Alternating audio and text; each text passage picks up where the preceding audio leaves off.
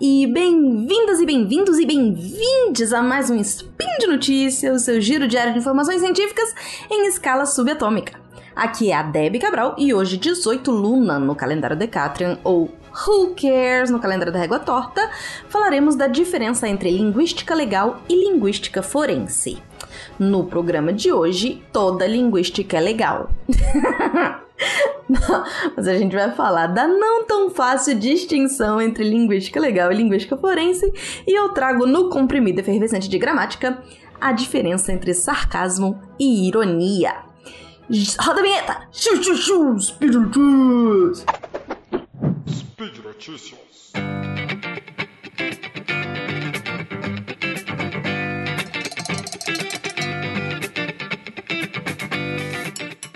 Recentemente, a IAFL, a Associação Internacional de Linguística Forense, International Association of Forensic Linguistics, mudou seu nome para IAFLL, International Association of Forensic and Legal Linguistics.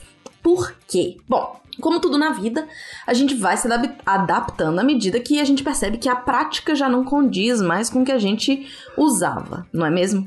Então, o, por exemplo, no primeiro nome dessa associação, o L se referia a linguistas. Mas aí, cada vez mais gente de outras áreas, principalmente do direito, foi uh, se associando e aí o linguista virou linguística né? O L saiu do linguistas para linguística. Agora, no último congresso, a gente votou para a mudança do nome para incluir a linguística legal além de ter a linguística forense.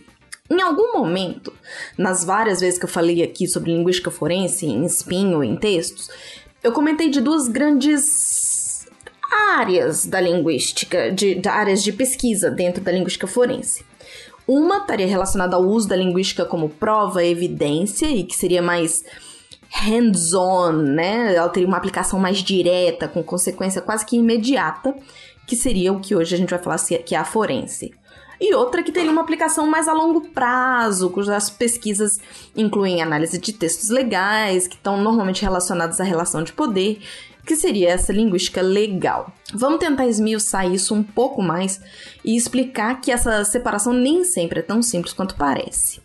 Em outro spin, eu já tinha falado de linguística legal quando eu tratei de um artigo produzido na área do direito, que estava discutindo aspectos que já, inclusive, já tinham sido solucionados na linguística, mas como as áreas não conversam, para eles era novidade, né? Então eles estavam falando de linguística legal para falar de juízes que estavam usando é, linguística de corpos, né? Usando um, aplicativos, né? Ferramentas de linguística de corpos para analisar coisas da, das, das sentenças lá, das decisões. Falando especificamente da terminologia de forense e legal, os associados da IAFLL uh, começaram a refletir se, na verdade, o termo linguística forense efetivamente abrangia todas as práticas e pesquisas que são feitas na área. Alguns acham que sim, outros acham que não. Bom, como eu imagino que em todas as áreas aconteça, nem sempre há consenso com relação aos termos que a gente usa, né?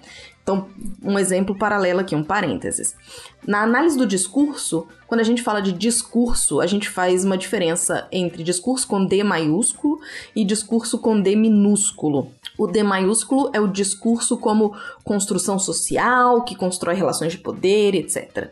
E o discurso com D minúsculo é a produção em si, seja ela oral, textual, imagética, e aí outras áreas vão que também estudam discurso não vão fazer essa diferença, por exemplo, seja porque elas vão ignorar o aspecto social do discurso com desão e aí tudo vai ser D minúsculo, ou seja porque elas não são da linguística e aí o discurso que seria com desão que elas tratam, que seria essa parte de construção social, vai ser sempre o discurso, vão, vão usar o discurso com letra minúscula. Enfim, no nosso caso aqui, a compreensão da abrangência ou especificidade de forense e legal é o que está em jogo. Isso significa que vocês vão poder encontrar aí os dois termos se referindo às mesmas coisas, dependendo de como cada pesquisador entenda a área. Mas, enfim, vamos lá. Qual que é a diferença? As ciências forenses, de maneira geral, elas abordam o processo de coleta e análise de provas normalmente em casos de direito penal. Então, por exemplo, a linguística também pode servir esse propósito. Você tem a fonética e fonologia em análise de áudio de gravação, de ligação, por exemplo. Uh, você tem a sociolinguística, análise de conversação, análise do discurso, quando você tem a análise de ameaça, quando vão contestar um tipo de, de interrogatório. Uh, mas você também tem em casos cíveis, com a questão de plágio, Uh, disputa no que diz a bula de um produto ou manual, sei lá, na parte de cuidado ou contraindicação, como é que aquilo estava estruturado, e aí isso pode uh, ser analisado para gerar provas para uma ação civil. Só que além dessas aplicações da linguística, como fonte de prova e evidência, numa área legal mais ampla, a gente tem interpretação de estatutos e leis, análise de como as, as instruções de júri ou apresentação dos direitos de alguém que é detido são fornecidas, análise da linguagem dos juízes e a ideologia por trás desse conteúdo e por aí vai. Ou seja, uma gama de estudos que são feitos visando a uma melhor aplicação do direito, com sugestão de mudanças ou até identificação só dos problemas, mas que nem sempre vão ter uh, soluções tão rápidas e fáceis. Eu já trouxe aqui exemplos que eu vou falar rapidamente. Então a gente tem os direitos do seu Miranda, como eu chamei, que é o Miranda Rights, né, nos Estados Unidos, que já se mudou a estrutura daquela frase várias vezes para que, né, que todo mundo escuta nos filmes, né? You have the right to remain silent, blá blá blá blá blá blá blá blá é, para tornar essa frase cada vez mais clara, para que, apesar do momento de estresse em que aquelas pessoas estão né, colocadas, elas efetivamente entendam os seus direitos. É, você tem um, como que é, a, como eu já falei também sobre a questão do testemunho de vítimas de estupro, que a forma como o testemunho é colhido faz com que poucas vítimas deem continuidade ao processo, porque o que é colocado ali em jogo termina sendo a sua reputação e não o crime efetivamente cometido, né? E você começa a questionar os valores daquela pessoa, enfim, usando os preconceitos da própria sociedade. Tudo isso são processos, estudos que vão gerar mudanças, mas, uma, como eu falei, uma mudança mais a longo prazo. É, a gente tem pesquisas também que apontam o preconceito racial, com sentenças que foram colocadas por períodos mais longos para pessoas negras do que para pessoas brancas nos Estados Unidos. No Ciência Sem Fio, um catim!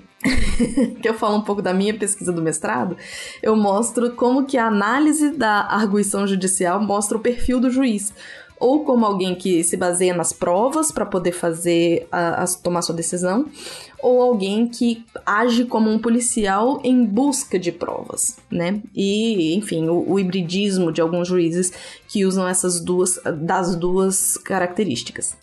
Pessoalmente, eu vejo a diferença e concordo com a separação entre linguística legal e forense. E você? Deixa aí seu comentário. Uh, e se essa área te interessa, eu tô colocando um link de uma página que compila vários grupos de estudo, associações dentro de linguística forense, linguística legal. Tô colocando tudo junto e misturado aqui, mas por isso, porque a gente ainda não tem essa, essa divisão, ela tá sendo discutida, né? Ela tá sendo abordada, mas vocês vão ainda encontrar muita gente que dentro de linguística legal fala de linguística forense, porque entende que legal é mais abrangente, assim como vocês vão encontrar gente falando de linguística forense, que inclui linguística, linguística legal, porque entendem que forense engloba tudo também, beleza? Mas achei interessante trazer essa discussão aqui para vocês. Vamos agora pro nosso comprimido efervescente de gramática! o arroba Thiago Roche no Twitter me perguntou, me marcou, né? Numa pergunta sobre a diferença entre ironia e sarcasmo. E aí eu falei, hum, não é que isso pode ser realmente um bom comprimido para ser dissolvido aqui com vocês rapidinho? Vamos lá, você sabe a diferença entre ironia e sarcasmo? Tinha uma música na década de 90 da Alanis Morissette que chamava Isn't It Ironic? Ou Iron, Irony, não lembro mais, mas enfim. Ela traz algumas ironias na música, que é um homem de 98 anos ganha na loteria e morre no dia seguinte. Chover no dia do casamento. Uma carona que aparece quando você já pagou pela sua ride, né? De ônibus ou de táxi, enfim. Uh, o trânsito que você pega quando já tá atrasado. Então, você pensar que isso são situações irônicas, é a gente entender que a ironia tá então relacionada com a situação que se apresenta. E aí você chama a atenção para aquela contradição. Por exemplo, minha mãe tá aqui me visitando de férias e não para de chover. então a situação é irônica. E aí ela pode trazer isso à tona colocar: pô, viajei de férias para passear na chuva, né? Isso seria uma ironia. Óbvio que ela não viajou de férias para passear na chuva, mas é o que está acontecendo. Já o sarcasmo, ele tem um objetivo de crítica e exposição do outro que faz com que o tom do sarcasmo seja normalmente negativo. Então ele tem a ver com tirar sarro do outro. Então vamos pensar numa situação aqui. Uma criança que pega uma maquiagem da, da. Uma maquiagem, né? Um estojo de maquiagem. E começa a colocar sombra verde na bochecha, a roxa na outra bochecha, azul no olho, aquele batom, bota batom no olho, né? E tal, aquela coisa. Aí é, ela. A situação é irônica. Em que sentido? Ela tá usando produtos de beleza e não está necessariamente ficando bonita, ela tá ficando engraçada, né? Ela tá parecendo um palhaço, enfim. Então a situação é irônica. No entanto, se um parente passa e diz que ela tá linda, ele tá sendo sarcástico e não irônico, porque ele tá exatamente chamando a atenção, tirando sarro daquela criança que acha que pode estar bonita, quando na verdade ela está engraçada. Um, será que ficou claro? Espero que sim. Deixe seu recado se você acha que não ficou claro, que eu tento explicar de novo. E por hoje é só, pessoal. Lembro a todos vocês que os links comentados estão no post. Deixe aí também seu comentário, elogio, crítica, declaração de amor ou sugestão de comprimido que vocês queiram que eu dissolva. Lembro ainda que esse podcast só é possível acontecer por conta do seu apoio no patronato do SciCast, no Patreon ou no Padrim ou PicPay.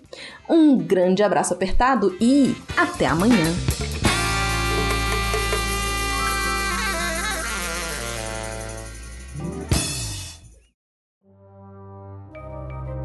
Este programa foi produzido por Mentes Deviantes.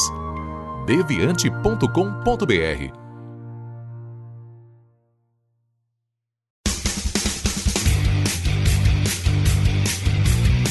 Cortes, edição de podcast.